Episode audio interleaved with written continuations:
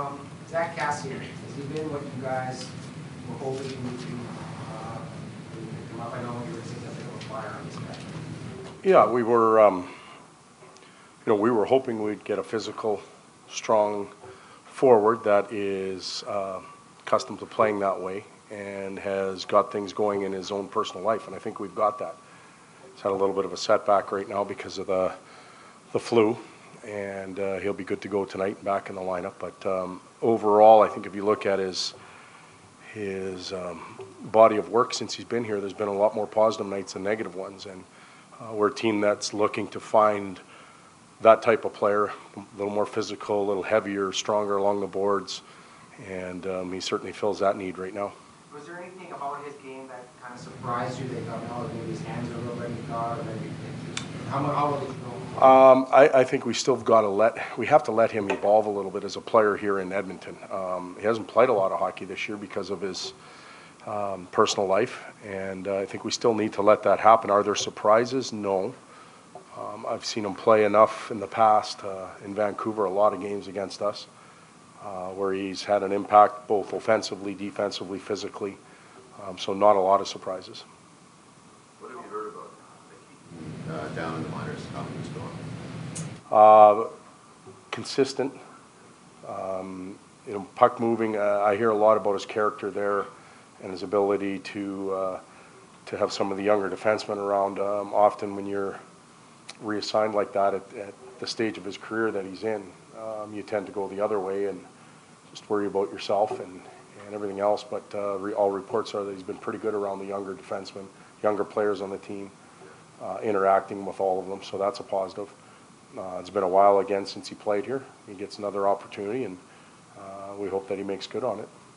Todd, when it comes to just like coaching frustration or personal frustration, how do you sort of work through that knowing that, you know, players are looking to you for leadership and that you don't want to stay frustrated for too long because it might give off, for lack of a better term, a a bad vibe to the players? Well, I, I think first of all, the players have to understand that you're in it with them. And if you walk around and pretend that you're just having a rosy day every day, uh, you're lying to them. You're lying to them through body language and words. They have to see some emotion out of, out of you as a coach or a coaching staff as well.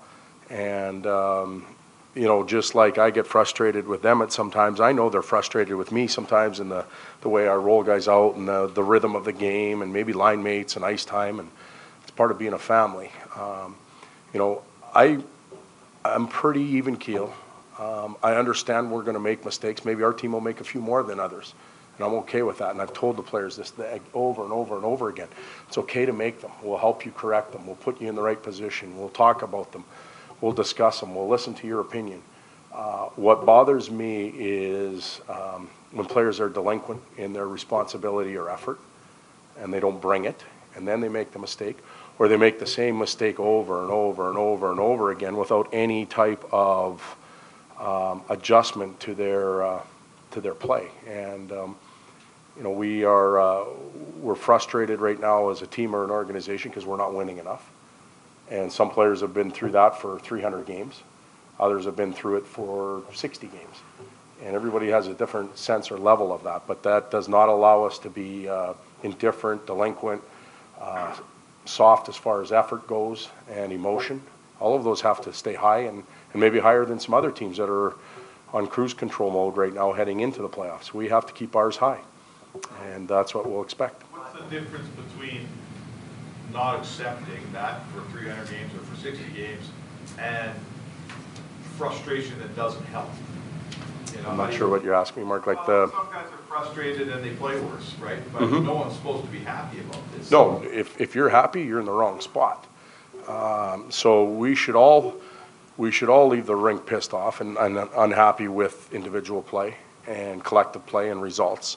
Um, That should be a given. But when it's time to come back to the rink and you've cleansed it and you're, you get a chance to repair that. You get a chance to prove to your teammates, first to yourself and to your teammates, that you're going to give everybody everything you have. That's all we can ask of them. And you're going to try and do it right. And if you do that, where everything's okay. If you come back and you're frustrated and you go on your own program, you become delinquent then. I keep using that word. Guess what? It's just going to, it, it grows and it gets deeper and deeper and deeper. Uh, What did you see from Yakupov last game that you hadn't seen in some other games in terms of his offensive getting chances? Did he do something different? Because he had lost last game. He did. He, he had an intensity to him that wasn't quite there in games prior. He skated and he got to, uh, into position a lot quicker. He won more battles along the boards. He read plays very well. The, the goal that I'm, I'm thinking of in particular where he, uh, he anticipated where the puck was going, came up with it and released it. He anticipated well on his breakaway and skated well. Um, just a, an overall uplifting of, of his all-around game. And um, just goes to show it's there and he can, he can deliver it. Todd, oh, sorry, Can you discuss some of the challenges in facing Colorado tonight? What they presented? Fast team. Fast, good one-on-one skill, tight turns, uh, very good escape skills down below the goal line. Um, a couple D that'll get up in the rush, neutral zone, which uh, they're, they can be very standoffish, almost basically lining up across the, the red line and, uh, and challenge you to come through that wall. And we'll have to be good in that situation, similar to what uh, Minnesota did to us late in the game. So we have to deliver pucks better as defensemen. Forwards have to hit the holes at the right time and handle it. Um, If we're not doing that, we could end up a frustrated group in the neutral zone. Todd, in your experience, is there a different sort of energy that's expended when a team is playing from behind a lot or has fought to tie it? I mean, I always refer to it as, as playing uphill. Yeah. Um, it's- To me, it always seems a little more draining. Yeah, I think that's a, that's a good analogy. It's harder to, it seems like you're, you're expending more energy from behind. Uh, You have a tendency to shorten your bench quicker. Um, The frustration level exists a little bit higher than it does when you have the lead. Um, You know, so just like defending, you can, you can roam around in the offensive zone for 30 seconds, or you can play the same 30 seconds in the defensive zone. You're a lot tired or, or a lot more fatigued, tired, a lot more fatigued in our zone uh, than you would be in the offensive zone. One's the kind of the fun zone, the other one is the not so much fun zone. So, and when you got the lead, you're you're a little more comfortable, a little more positive. The energy's going the right way.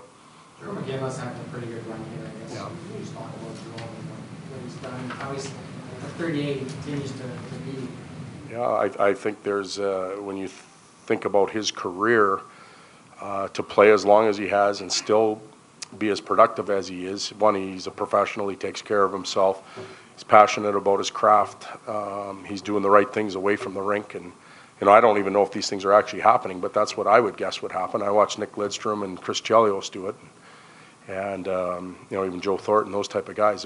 They have a, such a passion for the game that they take care of themselves 24/7 so that they can do what they love. And that's probably Jarome's uh, key to it all. And um, he, uh, you know, 10 power play goals, shooting from where he's supposed to be shooting. So the team understands uh, where he's effective. He understands where he's effective. He's going to those spots and he's getting rewarded. You play all these teams that are, you know, fighting for the playoff spots in these battles. Is that why things are been a little tougher for you guys lately, just because their motivation is just a little bit higher because they're fighting? Shouldn't be. Shouldn't be. If it is, shame on us. Um, you know, I think we're fighting for a playoff spot. There's, you know, we play some teams that are two or three points ahead of us, and, and they're apparently fighting for a playoff spot. We should be in that mix too. Um, so shouldn't be. You were upset last game because your defense didn't take care of the blue paint stuff. Is that something that's crept into your game, or is that, is that just a one? I think that's, and when I that's not just the defenseman. It's, it's low forwards and, and D-man in around the blue paint. We gave up two goals the other night because of it. Um, I didn't think we did a good job in that area, and that includes the goaltender eliminating sloppy rebounds. Uh, but I think overall, team-wise, we have to be better in that area. And, um, you know, that's where that frustration came from. We can be better there. Yep, absolutely. Gryba, Nuge, both those guys are big minute penalty killers for us, and it affects it. He skated today. Well, he had skates on. I saw him with skates on. I didn't actually go out and witness him skate, but he had skates on, so he's getting close. Obviously, he's not going to be on the subcommittee for sure. No, no.